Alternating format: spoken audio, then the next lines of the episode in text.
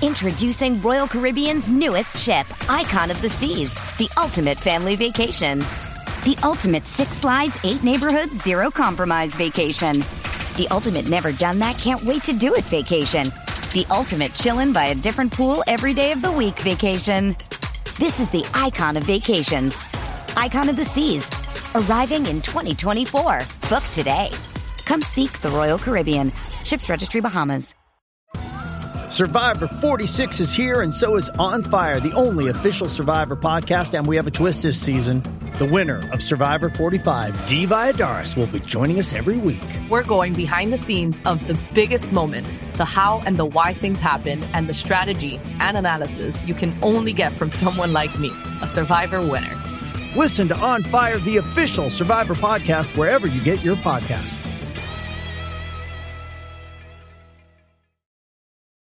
Does Monday at the office feel like a storm?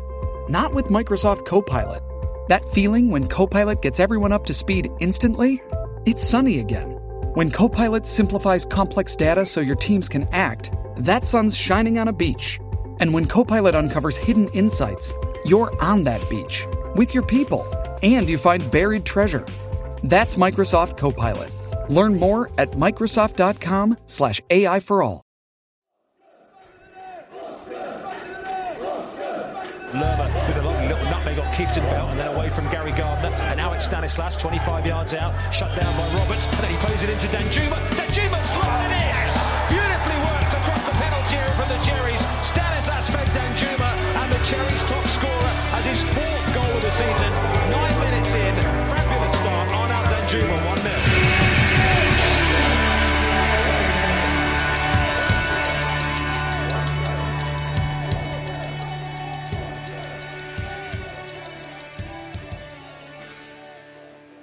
Well, hello and welcome to episode 103 of Back in the Net, the AFC Bournemouth podcast. If this show sounds a little bit different, it's because we're recording it live, as we'll be doing with all of our podcasts over the next month or so. We feel that in this particular time of isolation, we all need social interaction. So why not do a live recording? Therefore, if there's anyone who's watching this right now, and there certainly are by the numbers that I can see, you're welcome to comment on Facebook, Twitter, or YouTube, and we'll make sure your messages are included in the show.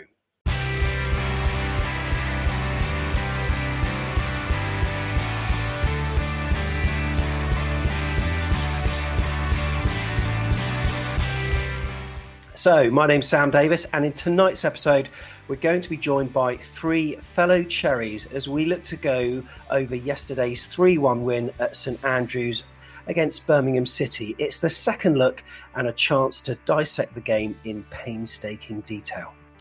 As well as this, we'll muse over Bournemouth's season so far. We are fourth in the league on 20 points, and whilst I still look back at some of the fixtures and think, oh, we should have won that, perhaps I'm asking a bit too much to think that we should be top of the league. Probably, but we'll get the panel's views on this and we'll analyse how it's been going for JT so far. Now, our next match is against Reading, and we'll also be looking forward to that one. But with that being two weeks away, we're now going to be suffering a dreaded international break. And whilst it's more palatable to have three international fixtures rather than the two, it's still a tough time. And with lockdown as well, it certainly makes it all the worse. Now, one organisation that's trying to be a shining light through all of this is Talking Cherries, which is a fans led mental health initiative. So we speak to Simon Kay, who brings us up to date on what is going on. Plus, those on Twitter might have also seen some fundraising going on for a Bournemouth Football Academy in Uganda. Intrigued and want to know more? Well, we catch a word with Steve Butler, who will be providing some more information all about it. But before that, before that, I think we need to do this.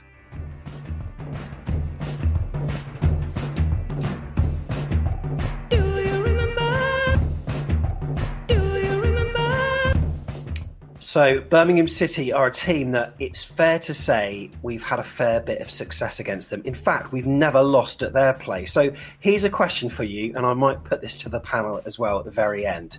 Since we got promoted to the Championship in 2013, can you tell me the aggregate score? Yes, that's right, against Birmingham in all competitions.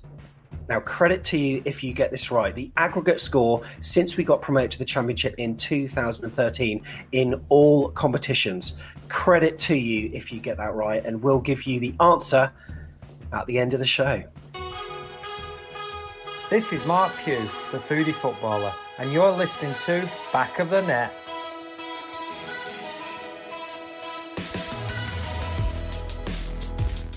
So let's meet the panel for tonight's show. Firstly, it is Jeff Hayward. Jeff, how's it going? Pretty good. Excellent. We've also got Neil Dawson, a familiar face here as well. Neil, how are you, sir? I'm good. I'm just trying to work out that Birmingham question, so I might be looking a bit vague. no problem at all. If I if we hear any gaps, then yeah, we know what you're doing. Also, Tom Jordan is here as well. Tom, how are you? Yeah, all good. Doing the same as Neil actually at the moment. That's what I like to hear. So a second lockdown, gentlemen. Um, but Jeff, a win certainly helps to make that that two weeks go a little bit smoother, doesn't it? Yeah, that's more like it. Yesterday was much more what we want, what we've called for. So power to the fans. We got what we wanted. Uh, a win with a lot more fluidity. In fact, the shape was better from the start, and I think you know we've we've been calling on um, Jason to be a bit more flexible, you know, play forward at the back when it's against teams that don't offer a lot of threat going forward. He did that. In fact, it was much more attacking than I thought and paid dividends. Hmm. Neil, are you a big fan of international breaks? Uh, no, because I, I, can still remember the days where um, when we first arrived in the championship and how gutted we how gutted we felt when we had to go another week without a game. Uh, so I think if you've if you've on a run of victories, you want the you don't want the international break to come um, because you want to build on that performance. And uh, at least we went into one on a victory. The worst thing ever was in the Premier League when we used to go into one on a de- defeat, then play another couple of games, not win, and then go into another international break. Um, you just used, you just used to think that the world had ended. So uh, no, could do without them. Don't particularly like international football either. No, no, uh, I agree with that. And Tom, you're basically the new Sam Davis on back of the net now, but just a younger, better looking version, I've got to say. You've been presenting a number of shows now and also representing the podcast far and wide recently, haven't you? Yeah, I've enjoyed it, Sam. Yeah, obviously let me take the reins. Bit of a, I'm going to say I'm a bit of a Jason just coming through for Eddie. Do you know what I mean? I'm, I'm, I'm waiting in the wings, but um, no, I've enjoyed it. And uh, second, what Neil says, not a fan of the international break, but um, the only thing it probably give us is we'll see how boring England are to watch, and it will make us feel a little bit more positive about what we see on the pitch for Bournemouth. I guess it always always baffles me how boring it is to watch England at times. So hopefully it won't be the same, but I'm not expecting much. Nah. Okay, so brilliant. Let's go over yesterday's game then. This is Tommy Elphick, and you're listening to Back of the Net. So we've played Birmingham City 11 times at their place and still never lost. And um, unlike Tuesday's performance against Wednesday, Jeff, it, it never really looked likely that that uh, record would change, wouldn't it? We were brilliant yesterday. We were very good, and particularly the first half, which has been uh, one of the big weaknesses this season. That was the first half that actually had a lot of energy, a lot of dynamism from the start. I think I think the team he picked was very attacking, but it worked. And and you know what? It was a bit four four two and inverted wingers. Remind you of anybody? yeah, good, uh, good call. Um, Birmingham City, Tom, you had a few away games there, haven't you? Yeah, yeah, I've always had a always had a good one when uh, gone to Birmingham. Um, just it's one of them grounds that you seem to have it sometimes, and they must hate it when we turn up. But um, yeah, I think we were just in control from start to finish, and like Jeff said, it was nice to start the game on the front foot because regardless of the fact that we've managed to get the results to a degree, first halves have been really poor, and we've kind of stepped up a little bit in the second half. But yeah, we definitely came at it from the off, which was really good to see. And um, yeah, we we went with attacking intent, and that showed. Neil, what the hell do you think it is about playing at St Andrews that seems to make it such a successful hunting ground for us? I mean, surely if we're going to be building a new stadium at some stage, it just needs to be a replica of that. Yeah, not in the same area though. Jesus. No. the um, the uh, I was laughing at what um, what Jeff said about uh, getting off to a better start because I don't know if you listened to the commentary with uh, Willow and Kris Temple, but Willow mm. actually said on about ninety seconds that's another another poor start we've got off to. And I thought, Christ, I thought I, I, thought I could be a harsh critic sometimes, but um, given, given them a minute and a half and written off the first half performance already. So I don't know. St Andrews, I guess um, there will be some psychology in it. Uh, a lot of the a lot of the players um, have, you know played and won there before. Uh, even though we've had a few changes lately, we've got the nucleus of that side. Plus, they'd already had a four-one win, uh, haven't they, um, against Coventry um, earlier on in the season. So I just think it's probably it's it's always a n- nice big wide pitch. We play with width, um, nice playing surface, um, and Birmingham aren't. Uh, all the years that we've been up and watched Birmingham, they're not a, physical team. Normally, you know, look at us against Burnley, etc. They've always tried to play nice football and not been quite as good at us, as as good at good as us at it. So I think that's probably add all those factors together, and that's why we like St Andrews. Mm. So we went into the, uh, this match with Bournemouth publicising a 4-4-2 formation. We had Begovic, Stacey, Mepham, Kelly, Rico, Lewis and Lerma, and then Brooks, uh, Junior Stanislas, Danjuma, and Solanke up front. And Tom, it wasn't it wasn't really clear to me whether it was a 4-3-3 or a 4-2-3-1. But what did you make of it when you saw us line up?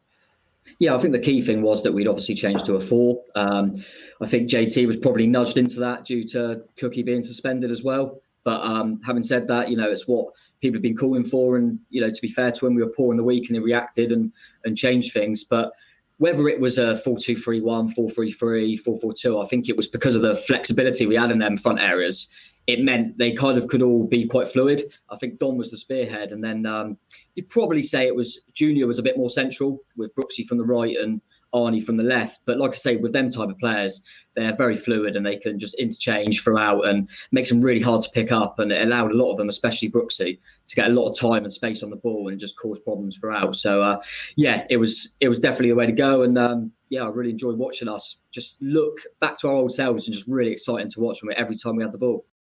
Uh, maybe a clear statement from JT Jeff uh, regarding Josh King being jo- uh, dropped. Yeah, I, I was um, thinking about that. You know, one of the things that if we compare it to last season, Eddie was particularly, uh, some might say loyal, others might say stubborn when there were players getting picked and you couldn't quite understand it. And actually, two of the players I felt that weren't really working at all on Tuesday night were Josh King and Adam Smith, who were who were both left out yesterday.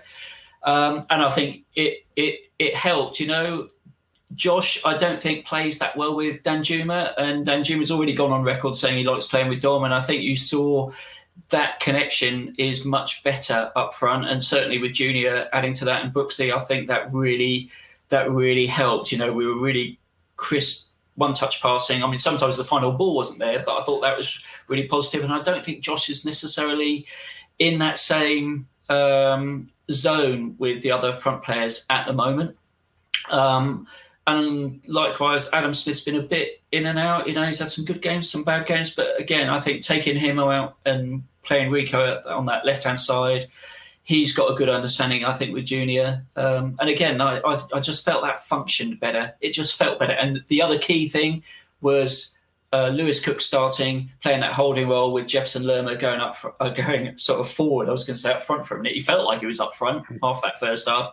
But that as a midfield duo with Jefferson playing a more advanced role is a real threat. Does this show that JT is more willing to tinker with formations, uh, you know, than Eddie Howe ever was, Neil? Um, well, I don't think we'll know the answer to that till Steve Cook's back. So uh, I think he went with four at the back yesterday. I don't think he would have had Steve Cook been fit, um, or well, not fit, uh, not suspended. So um, I think we'll have to wait and see on that one. Um, interestingly, I think the only other time we've kind of played that formation this year was when we had to against Blackburn. Uh, and that that got us on a on, on a spree as well, of an attacking spree that uh, got us three goals in that game. Um, I think the point of playing four at the back for me is not so much about whether you should have three or four at the back. The argument I've always made is that we've got outstanding forwards. So if you look at that forward line that we had yesterday, there's not a forward line near that in the championship. Then you add to the fact we've got a Norwegian international centre forward on the bench, an England under 21 international Sam Surridge, and then uh, Rocco, who I assume has played at some level for for Spain. So you you got those three not even not even in it, and look at the four that started. So I just think to play five at the back, you're just not having the opportunity to get all of those players on the pitch. And we saw yesterday when you put them all on the pitch, I mean, you would the average championship defence will not want to face that. Mm, agreed. And uh, Tom, I mean, we started so strongly, and I think that Kris Temple said that in that first half, it's the first time we've scored in the first forty-five in five matches. And part of me thinks, you know, maybe that defeat on Tuesday was possibly the best thing to happen to us. Yeah, I think I've um, I've said that. I think it's easy to say now after we got the win, but I think it was we were kind of without playing brilliantly, we were getting over the line. Sometimes only a draw, but we were pulling something out of the bag in the second half um, and almost turning up to games and having too much quality to lose. Um, I think in the week it was a real wake up call that we can't just turn up and win games. You know, we've we've got to put a shift in. We've got to all perform to our levels and um, yeah, I think weirdly that was probably what we needed to some degree because we were getting away with it a few games before. But yeah, I thought we started the like we said we started the game well, and that hasn't happened enough. Um, I don't know whether a little bit of it was to do with Birmingham as well. I think a lot of the opposition have really pressed us high um, in the first half of games, and then almost tired a little bit, and we've managed to break them down slowly and be patient. Um, but we definitely just took control of the game straight from the off. Um, like Jeff mentioned as well, I think having Lewis back in there that little bit deeper um, helps. It means Jeff can press really high up, all engine as he is, and Lewis can kind of dictate the play. Uh, shame he went off, but I thought he was he started the game really well. And yeah, it just seemed to tick from the off, and that's so good to see because it has been every game I felt like I've been at half time going, well, we can't be as bad second half. And it's just nice to be able to start the game so well and on the front foot we had a few shaky moments early doors in the first few minutes, but then Jeff on nine minutes. I mean, what a move for the goal! Talk us through it. What a move! Well, it was a bit, a bit of scrappy sort of defensive work from Birmingham, and they cleared it out. But um, Lewis Cook winning the ball in midfield, uh, shipped the ball right. I think it was it was Brooks and Stacey combined, uh, slightly luckily, but it got to to Lerma, who obviously meant that nutmeg on the Birmingham player.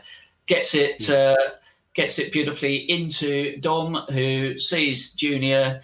What a through ball from Junior. In fact, uh, Brooks had done one a, a, little bit earlier to uh, Arnie, who um, is always on the back of that uh, that fullback there, ready to accelerate into the box. And boy, you know, it was the it was the classic Danjuma finish, wasn't it? You knew where it was going.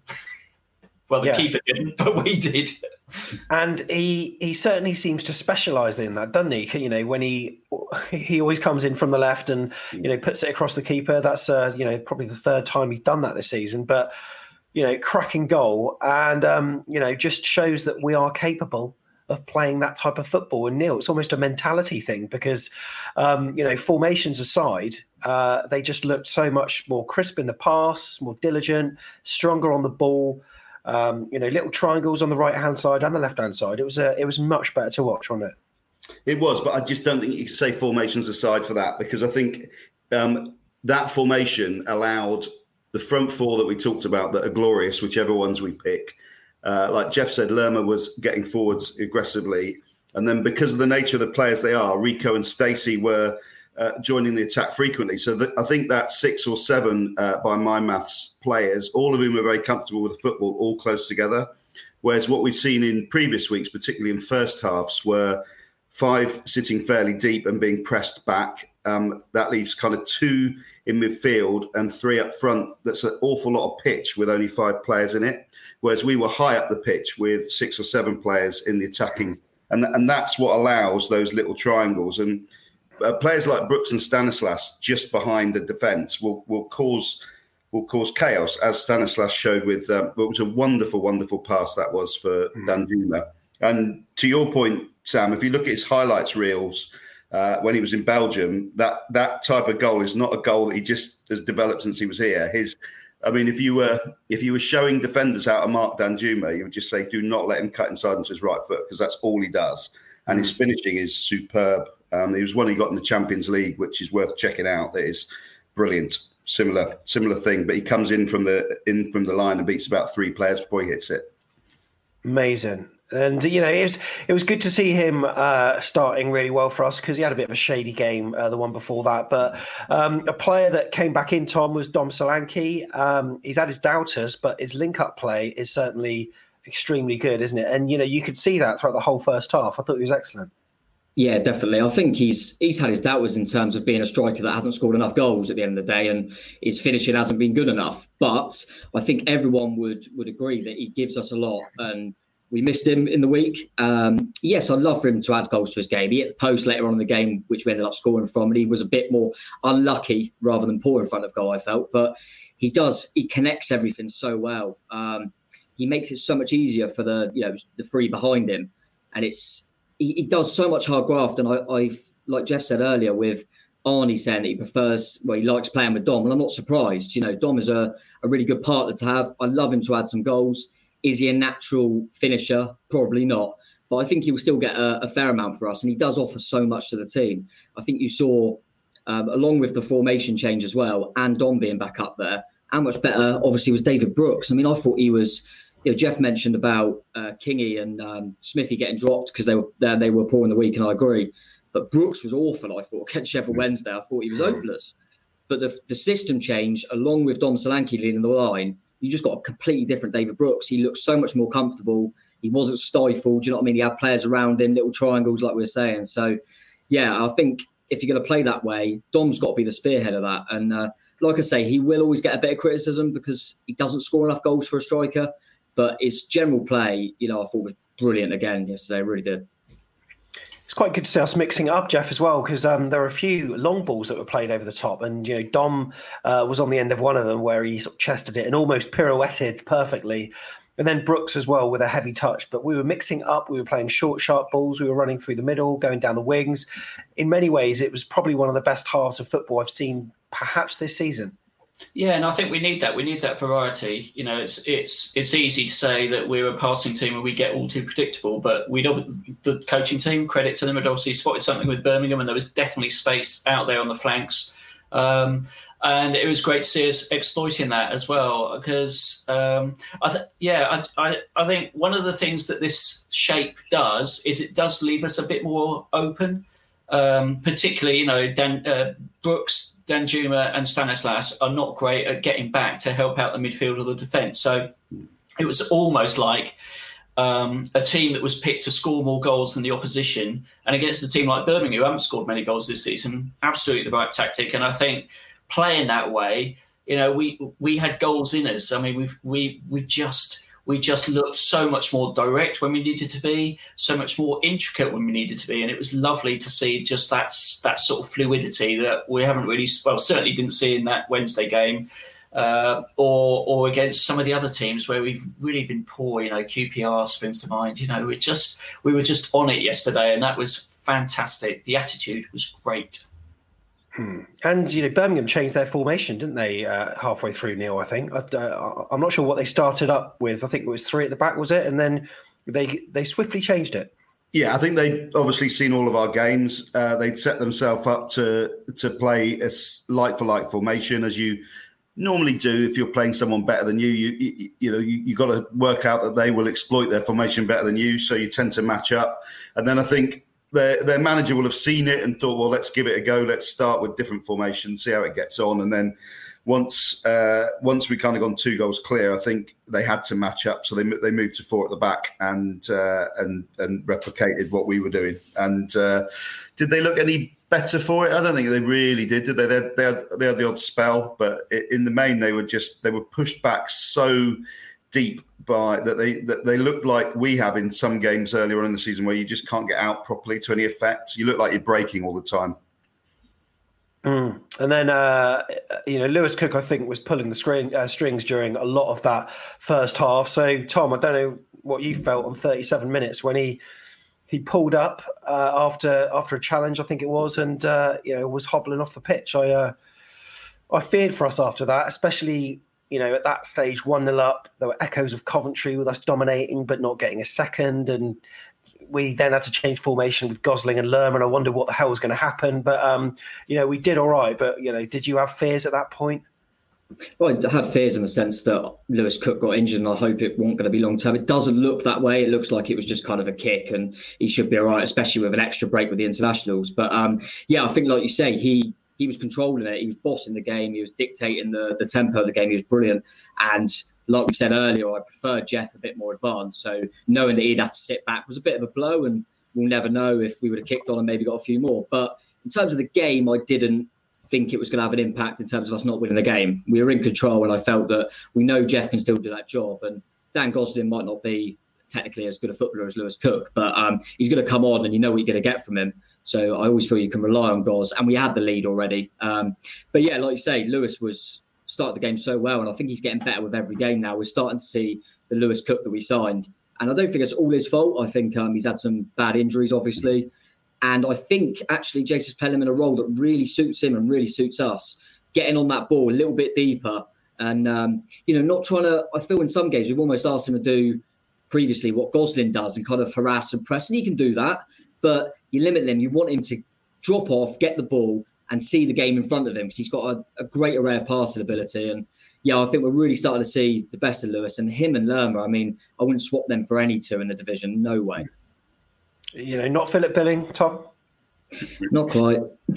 Not quite. And, and Jeff, he wasn't even in the squad. I don't know if he was injured or anything, but again, um, you know, any reason for that, or is it one of these tactical decisions that Jason Tindall's made there? Do you reckon? Well, he wasn't in the squad on Tuesday night either, and you know Eddie had a um, Eddie JT had a full, you know, fully fit squad to talk about. That's, Sorry, that's muscle memory for you, isn't it? There you go. Um, so I don't know whether Phil Billing might be on his way in January. I don't know. You know, maybe maybe maybe he had a word with Jason about saving himself for the international break or something. I don't know. You know. But we did, did. Did we miss Philip Billing? Actually, I thought we did because we played with real purpose and intensity from the off. yeah, and, he's, he's, know, he's, a strange player, that, isn't he? He is. He, he's a strange player because there were times early on in his spell with us where I, I thought we got someone really, really special here because his, you know, just his his vision and the, the you know the way he could get his leg in the last minute and take the ball away from people. I mean although he's been piss, piss, piss poor, hasn't he, for the last uh, sort of five or six months, uh, he, he the, we know that he can play really well and has done in the Premier League for us. Do you know? I actually think he's better when we do play him in a much more advanced role. Where he's weak is where we have where we're sort of trying to pass the ball out from the back and he gets caught in the in our sort of defensive half. When he's actually playing a more advanced role, I think it was the was it the Brighton game where he scored a couple of goals earlier last season you know, he can actually do that and he can look good and he's got a bit of skill about him. Mm. Just he's so frustrating anyway. That's, it's not the Philip Billing show, is it? Because we did that last time. Well, no. I mean, is it the David Brooks show? Because Jeff, you know, since you talked us through the first, why don't you talk us through the second? David Brooks runs across the pitch, beats about three players, and then decides to have a shot. It's going sort of softly into the goalie's hands, gets a nice deflection, goal. Fantastic. Really good, and uh, you know, like I said, it was it was quite interesting to see him playing on the right side. I said uh, to Tom over WhatsApp during the game, I said um, sometimes I feel like he's best down the middle, but Tom sort of argued and said, well, actually, from the right, he's actually pretty effective too. Explain that, Tom. Well, I was just kind of saying that I, I totally agree that he's probably his favourite position. I would say is kind of that ten, kind of in behind the striker, a bit of a free role. But what, um, and I don't disagree with that. But what I like about him, kind of playing off off a off the wide area, off the right, is that it means he gets one on one with the fullback a lot. When you're when you're central, it means you can get crowded out quite a lot. And when he's one on one with the the fullback slash wing back, you know he can beat his man. And I think when he's isolated with with the fullback, you just fancy him to beat him every time. So I like that there was a there was a few times where he was just one on one, and I you fancy Brooksy every time. He's got such good feet. So I like him on that right. Um, he can he can play lots of roles because Brooks is a quality player, especially in this league. But um, off the right, I like that he could just size up the opponent and just go past him. Um, so I think you definitely get that a lot from him. And and Junior a little bit more centrally sometimes is a very intelligent player, and I quite like him in that role as well. So I felt uh, the three behind Dom, the way they kind of set up mostly was was spot on. Really, I thought it worked to our advantage throughout the game. Hmm. And then he uh, and then he scored our third goal, and uh, we attacked and then it broke down. Birmingham tried to, um, you know, then break away, but I think it was a a Lloyd Kelly challenge, and then Chris Mepham sort of mopped it up and played in Solanke, who um, he manufactured a chance, and uh, typically for him it didn't go in, it, but it was close enough. I mean, it was the best outcome really, and fell straight to David Brooks with uh, Neil a very, you know, very assured finish. But those ones are quite easy to hit over the bar, aren't they? It was, and and go back to Solanke. um, he's growing. um, He grows on me week after week after week, and and he might not be a natural goal scorer, but he reminds me a bit. Um, Efan when he first started with us, he could not score for love nor money, and he used to get put through a lot. But he was doing a lot of other work, and he could he couldn't score. And I always remember Harry Redknapp saying they were working on his finishing all the time. And he said once he gets two or three under his belt, he'll go on and score a load. And and I've got similar hopes for Dom actually because the last few games, keepers have made fantastic saves. Uh, I mean that shot yesterday off back off the inside of the post. Um, you know, and another day that's just going to take a blade of grass and go in, isn't it? And I think he's, I think he will get into a vein of goal scoring form. But yeah, no, it came back and and um, uh, Brooks uh, smashed it. I think it was right foot, wasn't it? He, he, he hit it Mm. with. Um, Yeah. So, uh, uh, and he, he put a lot of air behind it. Had he been an inch or two back, that was sailing over the bar, and we were all moaning at him. But um, as it was, it sort of crashed in off the off the off the outside of the crossbar, didn't it? And in. So Yeah, 3 0. And um, there was a soft free kick given about five minutes later. I mean, I, I didn't actually realise how soft it was at the time, but I, but I looked at the highlights back and I actually cackled with laughter at my phone when I saw how easily he went down. And it was a Birmingham free kick. And the marker got between Solanke and Dan Gosling, who, you know, let's be fair, they're not, uh, you know, central defenders. But um, yeah, he got in the right place at the right time. And, you know, very similar cross. It reminded me of Carl Fletcher's goal at the Millennium Stadium, like towards the near post and a header into the far corner of the net. And 3 1. But even at that stage, Jeff, I, I didn't particularly feel worried at that at that point. No, and Birmingham didn't have a lot going forwards. Uh, al- albeit, you know, Begovic made a good save from that deflected Rico effort in the, the first half. You know, so it, there, there were a couple of sort of edgy edgy moments. It it wasn't completely comfortable, but the most entertaining part of that second half was listening to the guy in the crowd shouting abuse at the referee, which was hilarious. and uh, Kris Temple said it was the CEO of Birmingham. So um, Yeah. and uh, you know what? Speaking of Begovic, um, Lucy, who is watching this today, has said, "I don't believe we're missing Ramsdale. Begovic has been amazing this season so far." And Tom, on your player ratings video with Morgan, uh, you go into a lot of depth about that. So I do encourage you to check that out on YouTube by going on to the player ratings. But yeah, Neil, you know, Asmir Begovic so far, he's been all right, isn't he? Yeah, and he was an outstanding goalkeeper. So I know that we never loved him because of his first spell at the club and his connections with maybe with Portsmouth and stuff. But if you talk to any Stoke City fans, they they talk about him reverentially. Um, obviously, he then earned his big money move to Chelsea on the back of.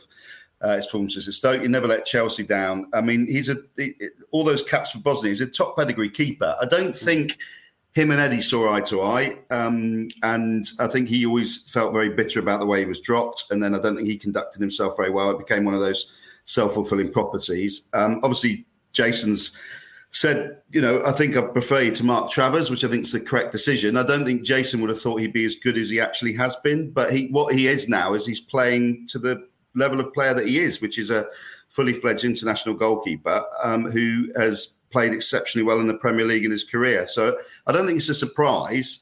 I think it's more his, his attitude's now back right. And um, uh, you could argue, in fact, that the level of performance he's putting in, uh, had we had that for the last six or seven games in the Premier League from Ramsdale, we might have stayed up.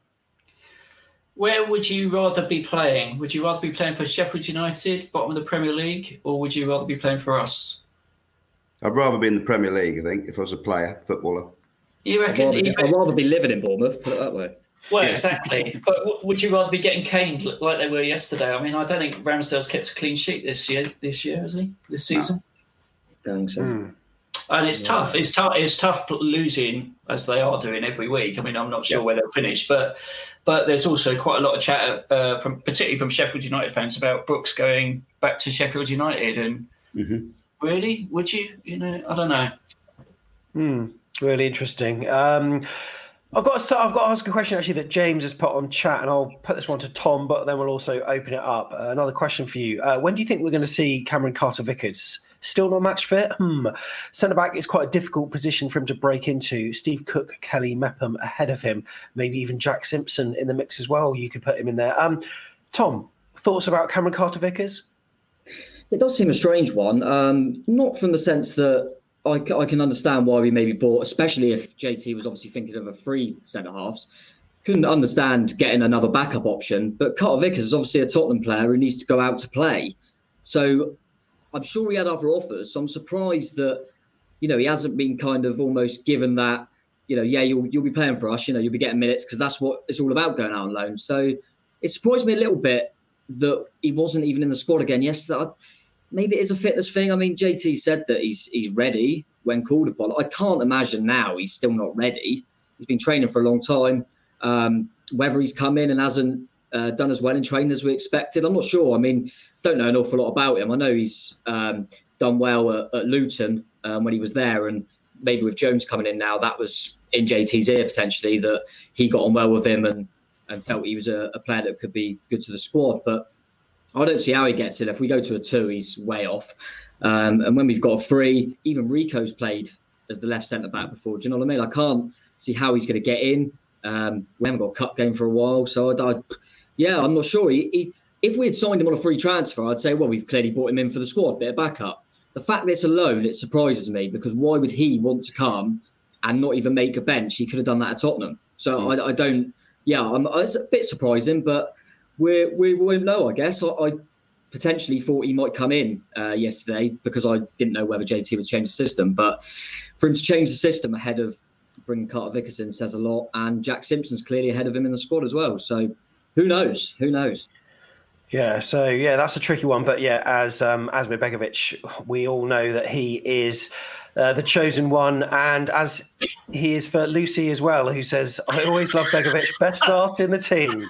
Beautiful, Lucy. And for those who don't know, Lucy is our camera person on a match day when we do the interviews outside the ground. So one of the uh, back of the net team that helps immeasurably with everything we do. And um, yeah, some per- one person who helped incredibly on the pitch you David Brooks. So yeah, he got the second, and then he seemed to be at the centre of everything. It was his first 90 minutes, and there was some really good interplay, like the last 15 minutes, and we're almost sort of guilty of overplaying it at times, Jeff. That you know, Solanke was at the heart of it as well, holding up the ball, quick passes, and then he put in Dan Gosling, who who nearly looked as though he was going to shoot, but for a last ditch challenge, very good tackle in the box.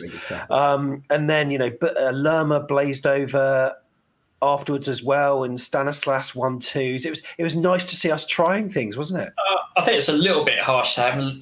Lerma blazed over. The keeper made a fine save. What are you talking about? he did. He did. Gee, you're tough, aren't you? Um, but yeah, I, I mean, I, th- I thought we it, it was it was a bit like the Coventry game. You felt we we should have had four or five, but let's not get greedy. You know, that's that's a great confidence building performance from the side, and uh, the, the, the one thing I would say is just um, I was getting I don't know Neil what you think about this, but Lloyd Kelly when he gets the ball at, at that sort of left centre back place, runs up the pitch, then turns around and passes it back to Begovic. I got a bit sick of seeing that in the second half. I mean, I know they're taking the sting out of the game, but what did you make of that? Yeah, it was it was very very it was very very careful. I think he's been caught badly, hasn't he, in games uh, fairly recently. There's one at home, I can't remember the game, but he got caught out a treat, and I think he's probably been told you don't you don't do that again. So I think he when he gets a whiff of hearing a breath of a striker closing him down, I think he'd rather go back than run the risk of losing it again. I think the other thing we probably need to touch on was the hilarious um, sort of procession of free kick takers. Uh, queuing up to hit, queuing up to hit the wall, wasn't it? So he, it was. Uh, I, felt, I felt sorry for Rico because clearly he's he's blazed one ridiculously wide and been told that's it, you're never taking him again. And now you got sort of like Stanislas Danjuma, Brooks, all taking it in turns to hit the wall in exactly the same spot. Um, so uh, maybe Rico will get another look in again. But but Stanislas, I think, has lived off that bloody free kick against West Brom, hasn't he? Because he he bent that one in a beauty um, about six and a half years ago, and since then he's taken every, since then he's taken every single free kick, and he does exactly the same thing. He either hits the wall or he dollies it lightly over the bar. So he did it. He did it the crossbar against Cardiff, I think. Actually, and against Manchester United, didn't he? At the, and against United. Oh, what a free kick taker! Yeah, yeah. I, I, didn't, I, didn't think you got, I didn't think you got anything written it in the crossbar. I must look at that again. yeah, no, fair. Officially, it counts as not on target. I've heard. Yeah. Oh, really? I didn't know that. I didn't know. Yeah, yeah. we we, we only we only had three shots on target yesterday, didn't we? According to the stats. Yeah, really? but Well, that's that's that's mad. That's mad. Uh, it's got to be more than that because. Uh, well, yeah, you know, Dom. I, well, I looked in the paper. I looked in the paper before we started. I'm sure it said we had three shots on target. No, there was more because there's uh, there was Lerma. Solanke mm. had, had, that one in the first half where the keeper that made a save. Yeah, yeah and, straight down his throat, though, Jeff. Eh? Straight down his throat, but that was definitely on target. Yeah, yeah. yeah. Still, we're getting there. We're getting there. I think it was a performance of improvement. Um, still not the perfect article, but four four two. We can play that way, and actually, it gives us much more freedom. So, uh, yeah, bring it on again. I'd say. This is Matt Holland, and you're listening to Back of the Net.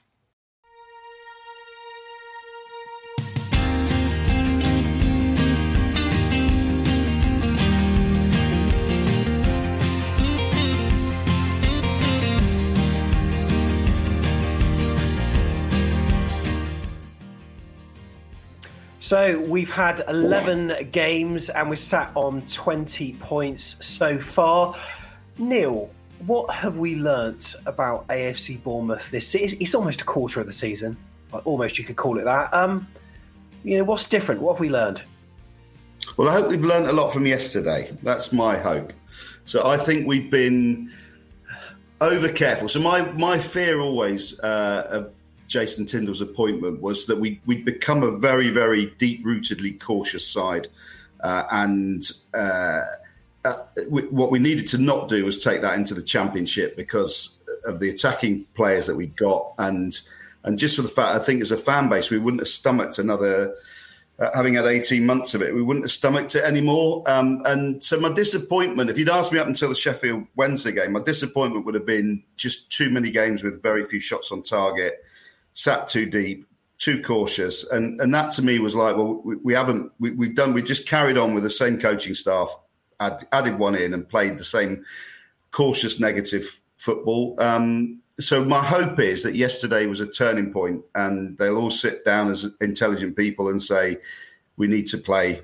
We need to get four or five of our great forwards on the pitch at one time, and we need to take more risks. Um, because this year we've got one year to do this. We'll lose. Mm Brooks and Lerma at the end of this year and a number of players. We've seen financially we're not replacing players when they leave. Um, we didn't, you know, we didn't bid for Ivan Toney or, or any of those sort of players. Um, so I just think th- this is the year. So we've got to go for it. We've got to go for it, and the only way we'll go for it is by attacking. Uh, could we lose players sooner than that? Yeah, we could lose them in January. Yeah, and that's a worry if we do that. You know, if we lose players, because then you know, if we're not replacing them, that scares me. Um, yeah.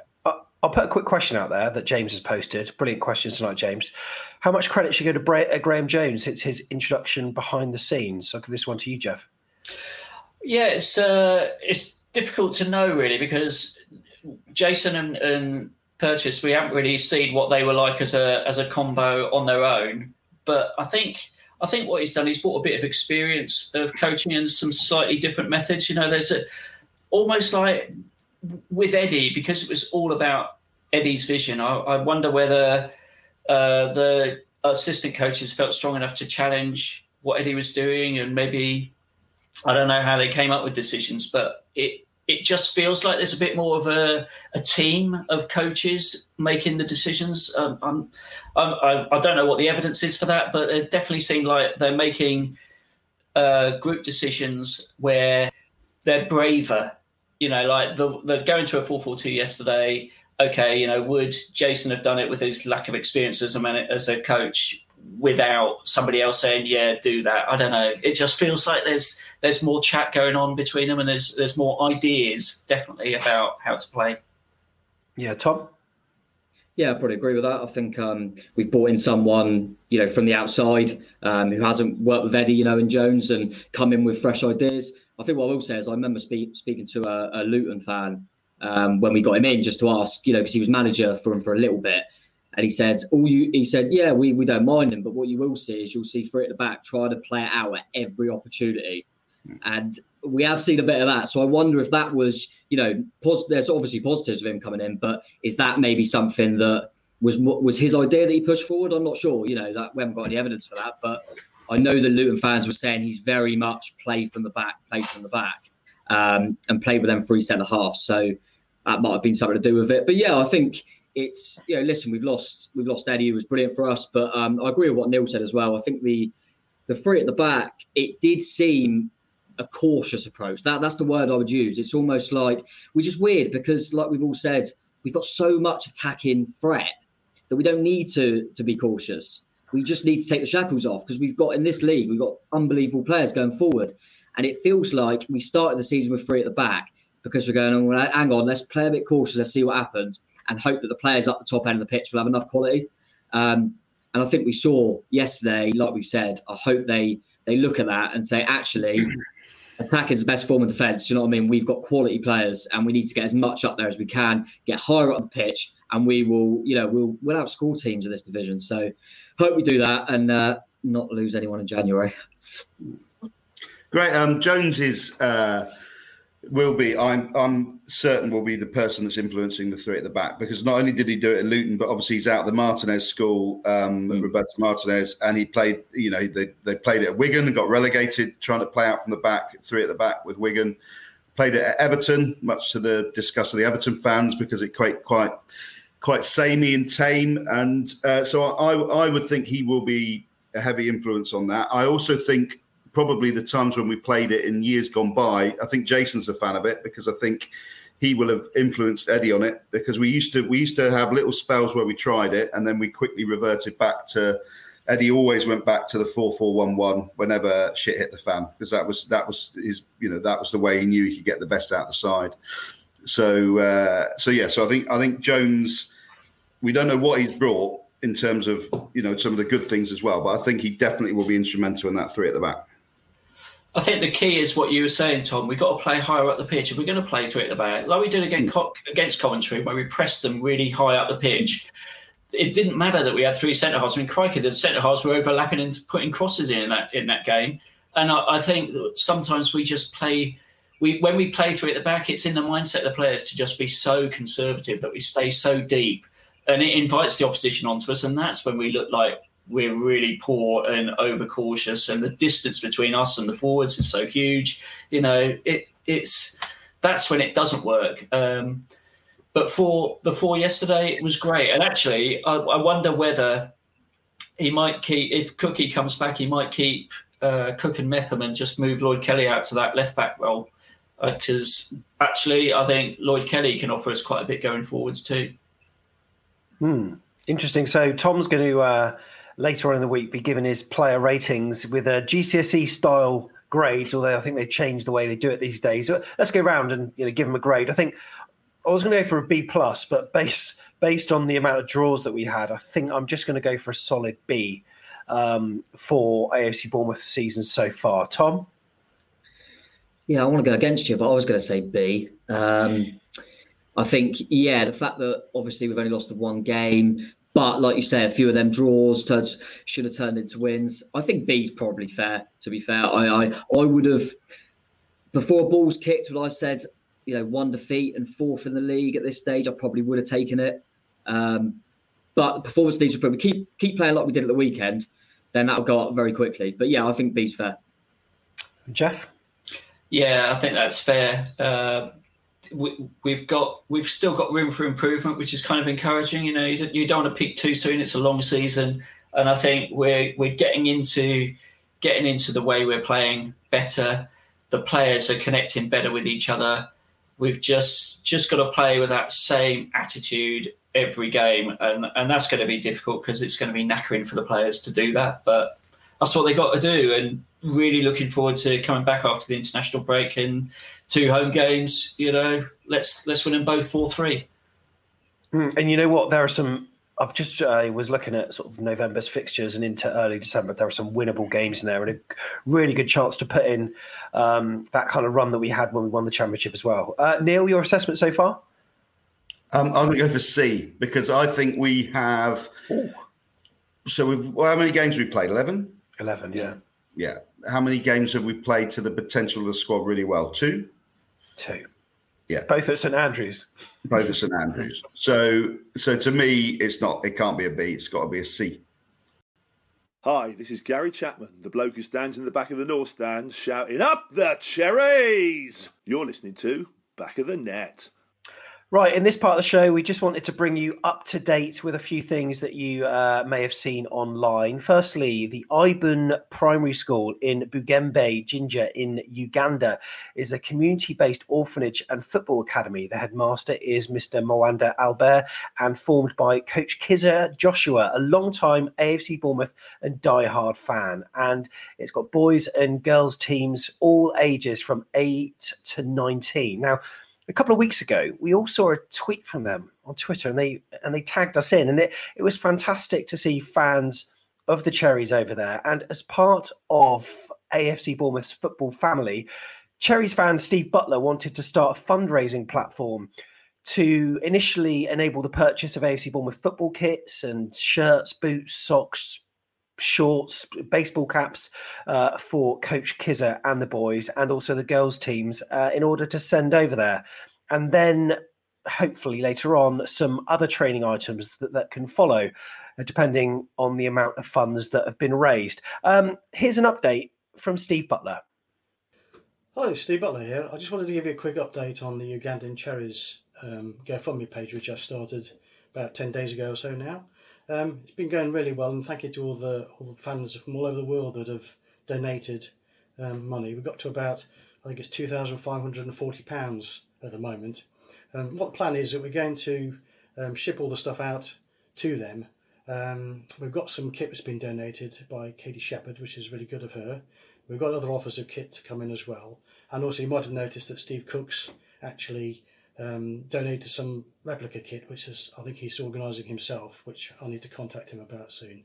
But um, what we're trying to do is ship all this stuff out. I mean, doing it in conjunction with Eric Buggy, who's an expert in shipping and uh, customs.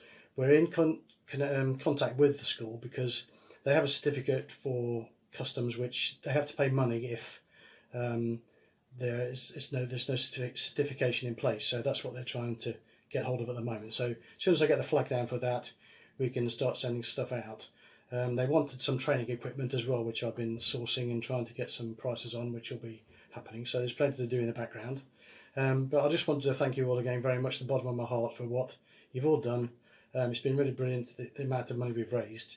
And um, I'm just hoping that we can come up with the goods. They can get their certification sorted out quite promptly. And while it's a lockdown at the moment, it gives us a bit of time to organise a few things in the background. But thank you all again once for, for all the money you've given. Um, Joshua, or Kizza Joshua, who is the contact and the coach out there, is chuffed to bits with how it's going. And uh, the children keep sending messages to me saying, Thank you, Mr. Steve. So I'm chuffed as well. So thank you all very much indeed, again, sincerely. And um, any more updates, I'll let you know via the podcast with uh, Sam in due course. Thank you brilliant to hear and um, yeah brilliant to see cherry's global appeal to donate go to afcbpodcast.com slash uganda jeff we got fans everywhere haven't we I know it's crazy, isn't it? You know, I mean, you look at the podcast stats. I think there's even someone listening in Mongolia, isn't there? Yeah, no, genuinely there is. You know, you know, goodness knows who it is, but um, I would absolutely love to hear from them. But yeah, that's afcbpodcast.com uh, forward slash Uganda. Right. Also, uh, next up, we're going to be talking about talking cherries. You've probably seen what it's all about on the YouTube channel, but in this time of lockdown, the importance of talking to tackle the silence, well, it cannot be emphasized enough. There's lots of activity that is going on, and Simon Kay has been able to provide us with an update of exactly what's been going on. Hi, everyone. Just a quick message from me, Simon. As you know, I've been working with a bunch of amazing cherries, and we formed the Talking Cherries. We all want to wish you well at this difficult time. Remember to keep talking. Reach out to somebody who you've spoken to before, who you might not have spoken to in a while. Start a conversation. We're all available as well. Sam and the podcast team are doing an amazing job, and that's set to continue. Pleased to share with you some news today. Damien and Barry are now fully qualified as mental health first aid trainers, not as trainers, mental health first aid trained. And soon James and Hannah will join them, along with Sammy and also recently joined Tracy. We will have six.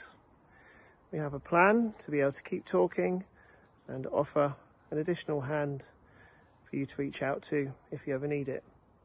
Please continue to follow us, listen to the podcast, listen to each other, take care, and we're all in this together. All the best.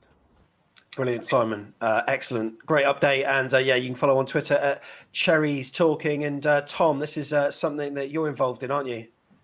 Yeah, yeah, it's been great. Simon's been brilliant and uh, everyone involved, really. Just such a great group of Cherries fans and all kind of started, like we were saying. You have so many conversations at the football and, and with people because of your love for football and love for Bournemouth, and you don't even necessarily know the person, but it opens up conversations. And why can't that be taken a step further, you know, and talk about how you're feeling and uh, be a bit more open about it? So it's been great. Simon's been brilliant. Like I say, everyone involved and doing the step up challenge at the moment and stuff, and trying to get our get a bit of exercise in during lockdown, which is key, good for your mental health as well.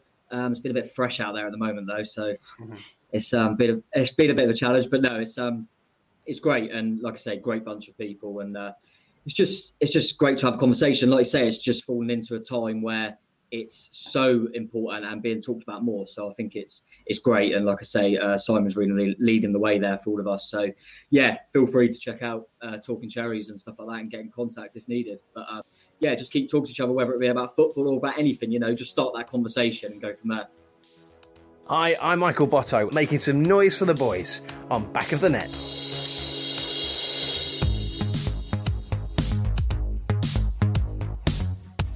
Yeah, brilliant. You said, Tom. So uh, live on Sky um, on Saturday in a couple of weeks, twelve thirty PM. Cherries entertain Reading in a match that it could decide. Well, it will decide what team goes top, albeit maybe temporarily, given that there are some subsequent three PM matches and. They started the season pretty well, didn't they, Jeff? But God, they've tailed off last three games they've lost to Coventry, to Preston, and yesterday to Stoke. And those last two were both at home, losing 3 0 at home. In fact, they've conceded three in their last three. Uh, they must be due for a win against us after the international break. What do you reckon? That, you know, do you know much about them, uh, Tom? Um, no, not really. Not, all I know is that I tipped them to go down at the start of the season. Um, yeah. I remember seeing a few a few things about them having a few money problems and stuff like that, and I think with like with Riquelme, we ended up getting was training with him, and they couldn't really sign him. And I, I thought, well, there's going to be a bit of turmoil there, and they're going to struggle. But you know, fair play to them for the start they had. But I did always feel like, I would I have still tipped them to be top six? Probably not. Um, thought when the squad start getting tested and more games come around, they'd struggle. But yeah, listen, they're still starting really well, and it'll it'll be a difficult game. But um, I think apart from Reading, it's taken shape a little bit with ourselves, Norwich, Watford you know what I mean? Up there, Swansea up there. That's kind of what I expect to see more at the end of the season. But um, they started well. But like I said, probably a better time to play, and they'll probably be more happy for the international break though to try and regroup. But um, yeah, I I'm not really sure sure how the game's going to go because I think before these few defeats, they probably would have been you know full of enthusiasm and gone at us. They might be a little bit more conservative now, so um, might be able to take the game to them hopefully. Any idea how we'd line up against them, Neil? Well, as I say, you see it a lot with new managers, don't you? They come in. Um, so he will have come in and he'll have set them up to play in a certain way, and then it takes a little while for everyone else to figure that out. So uh, they, I always think you get sort of like a period of grace of about six or seven games if you've had a pre-season, uh, because people haven't sent their, you know, the, um, there are no scouts now, but people haven't dialed into the live stream, watched the games, tried to figure you out, uh, and then I think now teams clearly have got the gist of what Reading are doing.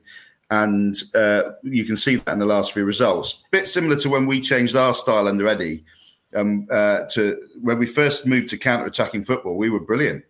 Um, we got off to the best start of the season we, have ever had. And I remember we went to Fulham, didn't we, and took them apart, uh, playing on the break. And uh, everyone was saying, well, you know, because teams were expecting us to be 4 4 2 with overlapping fullbacks and leave everyone forward and be easy to catch out because that's what we've done for the previous sort of three seasons. Uh, and then, uh, um, so we caught everyone by surprise, but it didn't take them long to figure it out, realize that it wasn't a fluke, and then counter counter counter it. And I think that's what's happening to to Reading now. How are we going to line up? I'd hope that we will line up with the same formation and maybe just tinker a few people within it, see how people come back from international breaks, etc. Uh, I've got a dreadful feeling that the three at the back is what we are doing this year, and therefore Cook will come back and we'll move back to three at the back. It'd be the most interesting team selection of the season, other than the first. We're likely, I think, to miss a few players coming back off international break. I mean, Lerma's got to go to Colombia and Ecuador and then back to Bournemouth in the space of two weeks, which is going to be, you know, a bit of jet lag for him. Um, so not sure whether he'd play. Hope Lewis Cook is fit. I was encouraged that. I think I think you're right, Tom. I think it's only a gash, so he should be okay. Um, but yeah, I can't see how he can how he can drop Stanislas and Brooks though. He's got he's got to keep that same front line because it was so effective yesterday. If It's they're one thing we available- didn't. Oh, sorry. yeah, just if they're available, if Brooks is okay after playing for Wales, you know, he's got to keep that. It's one thing we didn't touch on when we were doing the season review that maybe we should is the amount of chopping and changing that we've done to keep the squad fresh. Um, so when you think about the, the the league's no different to when we were in it last time, uh, and Eddie was uh, what we used to see Br- Brett and Yann rotate in and out, and occasionally we'd see Fraser come in. But the, for the rest of it, the rest of that t- side played week in, week out, week in, week out. And I think what they built up was a familiarity and patterns that people couldn't live with. One of the other things that I think we really need to do is settle on a team and maybe rotate the odd person out when they're uh, when they're feeling not fresh. But to, to keep doing four or five every game, I don't think that's done us any favors this season, regardless of the formation. Yeah, I, I think it's like you know, I mean, it's too early to be, be predicting because we don't exactly know who's going to be in and who's going to be out. But I'm going to ask you anyway to go around and do your predictions. Tom, you know, you're king of the Super Six these days, aren't you? So uh, we'll come to you first. I won one week. That's it. Apart from that, I've been useless. Um, no, I, I'm actually. I feel like it'll almost, like we said uh, yesterday, in terms of the Cook suspension, probably forced JT into changing uh, the system. I feel like you know, like I said, we were so good, and I think with Meps going away, I think he'll just he'll bring Cookie back in and leave Meps out. I think Meps had his injury, a few little niggles, and I think him being away with Wales might be another kind of little nudge. You know, we'll see. Like like Neil said, I think it'd be interesting uh, team selection. Uh, regardless, I think we're going to be too strong for them. I think they've conceded a few goals lately. Um, so yeah, if we play like that, like I say, it's very difficult. Let's go. I'm going to go for another three-one. Three-one cherries. Dom Solanke brace. Love it. Would like to see that, Jeff. Yeah, I I, I feel that we're going to outscore them. I think he will go four four two again, or or whatever the combination was yesterday, four three, one, whatever. So I'm going to go three two. And Dom Neil. Solanke hat trick. There you go. Mr. Dawson. I'm going to say uh, 2 1. So I think we'll go 2 0 up and then we'll get late flutters. Um, I'm not going to be so bold as to predict a Dom Solanke brace. I think, I think he'll, uh, uh, he'll, hit the, he'll hit the woodwork at some point. We'll hit the wall from a free kick at some point. Um, That's given. But yeah, who, knows, who knows who will score? Maybe Danjuma, one of those little cur- curlers. Love it. Um, I'm going to go for a for a two niler.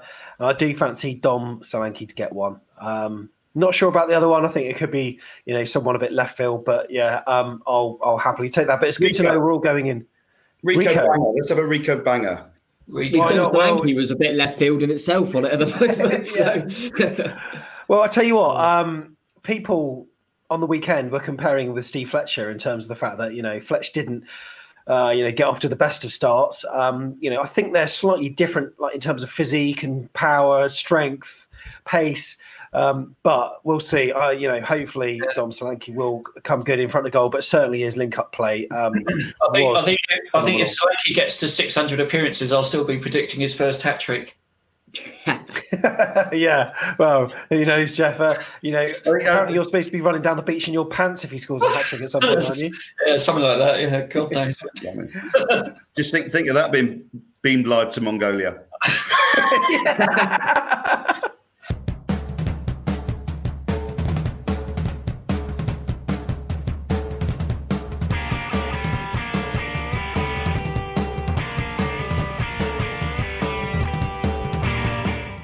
Oh, I love it. Right, earlier in the show, we asked you what the aggregate score of Birmingham City versus AFC Bournemouth was since our promotion in uh, 2013. So basically, championship onwards.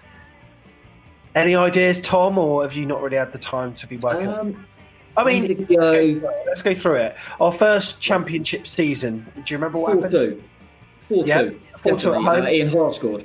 Uh, No, sorry, four two away. What about at home? Oh, what was, oh, we lost at home, didn't we, in the first season? Oh, what was the score? I think we lost at home in the first season. We did. I Think. We did.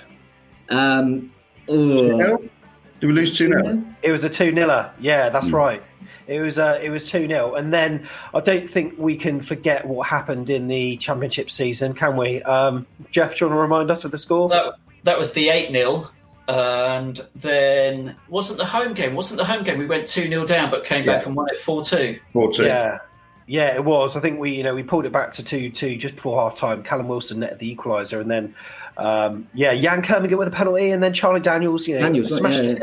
He smashed it into the ground and just looped over the keeper to, Yeah, to make it it. four two. Um, then obviously we were in the Premier League, um, but we played them twice. Whilst, yeah, and people forget this I in the FA Glenn Cup and the League Cup. Glenn Murray late winner, wasn't there? Yeah, two Yeah. one. What was the other one? Yeah, so there was one in the FA Cup and one in the League Cup. Can't They were remember. they were both two one wins to Bournemouth at St Andrews, um, and then add to that the three one on Saturday. And there are a couple of people in the chat that got it absolutely bang on, and I'm trying to find uh, the people. Well, who should I, I should hope so. They've had an hour to get a calculator out. yeah, that's exactly. right. I'm sure they've been on the you know the head to head chat, but the final score: Birmingham City nine, AFC Bournemouth twenty three. So there we go. Congratulations if you got that right. That's the aggregate score since uh, we've been in the championship, and it's a team that we've never lost to on their own patch. So uh, yeah, certainly a good uh, side to play. So what is happening next week here on Back of the Net? Well, um, I've got to say we've got a lot uh, coming up, and for those watching on YouTube, Tom Jordan, this graphic was created especially for you. Look at that bad Oh, boy. It's, it's, it's Tom Jordan's player report card. So we've given the team our grades, uh, but Tom is going to give the individuals their grades. The report card is um, coming up. Uh, it should be very interesting to see what you say for certain individuals. Um, also, Saturday, live at 5 p.m. We're trying to do our podcast around international football. Of course, uh, England are playing next Sunday night against Belgium, so there's no uh, Sunday night show. But there's a live show involve, involving a former Cherries manager. He was also a player. He played over 100 games for us, centre back, was involved in the England setup. Pompey connections. Tom, who could it be? It's got to be Kevin Bond, then, so. It's Kevin Bond. Um? Everyone thought it was Eddie. Everyone thought it was Eddie. But Kevin Bond is joining us uh, live at five. But you know what, though? Neil and Jeff, you're going to be both involved with that. And Neil Meldrum is joining you as well, who uh, former Echo editor, now reporting with the Athletic, amongst other things. And it could be quite explosive because he he wasn't one to hold back, was he, Jeff? No, he wasn't, and uh, uh, a little bit hard done by it, I'd say, at the time that he was managing us. You know, he, he he was one of those. Uh, well, I saw him play, as I'm sure Neil did as well, in the back end of the 80s, early 90s. Uh, he was a great player for us, and his dad was an absolute legend for those of us who were around in the 70s as well. And uh, yeah, it's going to be a fascinating conversation. I love the fact that uh, Freddie Travers on chat says, I've never been so misled. one day, one day we'll get Eddie. I might be like 60 years old or whatever, but it will happen. So, yeah, that is next Saturday at 5 p.m. And um, as well as that, we've got another press pass lined up as well, where we chat to a couple of familiar faces in the media to discuss all things AFCB Championship and beyond. And those faces are Sky Sports presenter Caroline Barker, who gave us a name check recently in our match against Coventry. Really nice to. Um, hear that she listens, plus Matt Davies Adams from the Totally Football League show, as well as a Chelsea TV presenter as well. And uh, those two, Jeff, could be um, a decent pairing, couldn't they? Yeah, Matt Davis Adams was the guy who predicted that we'd get relegated after we beat Manchester United last season. So, yeah, got a few words saved up for him. Interesting. Interesting. Well, you were best- right. They the were. He was right, yeah. yeah, yeah. Didn't weren't have any money on it. yeah. Uh, right. So we better say thank you to our guest for today, Tom Jordan. Thank you very much for coming on, mate. Thanks for having me, Sam. Cheers. Thank you very much. Uh, also to uh, Jeff Hayward, thank you very much once again. Cheers. Thanks, Sam. And also Neil Dawson, thanks very much for coming on. Always a pleasure. Thank you very much. So, if you're watching on YouTube and uh, you're enjoying this content, uh, please do give us a thumbs up and remember to subscribe as well, where you'll be the first to know about all our other shows that we've got in the pipeline. Uh, plus, if you're listening on your podcast app, please consider leaving us a review. Um, and thank you, by the way, to the chap or chapess who gave us two stars out of five for daring to question the fact that Josh King had a migraine. Um, agreed, maybe it shouldn't be joked about. Slap wrists, it won't happen again. But yeah, thank you for your review. Really appreciate that. Um, also, Craig Beasley, who's been active on the live chat, he's going to be here with an opposition chat um, with uh, someone connecting with Reading, maybe a player. Find out. Stay tuned. Make sure you subscribe. Thank you for tuning in. This has been Back of the Net, the AFC Bournemouth podcast. And in terms of the audio pod, we are back in two weeks' time, right after the Reading game. See you soon. Lerma with a lovely little nutmeg on Keefton belt and then away from Gary Gardner. And now it's Stanislas 25 yards out shut down by Roberts. And then he plays it into Danjuma. Danjuma sliding in. Beautifully worked across the penalty area from the Cherries. Stanislas fed Danjuma and the Cherries top scorer as his fourth goal of the season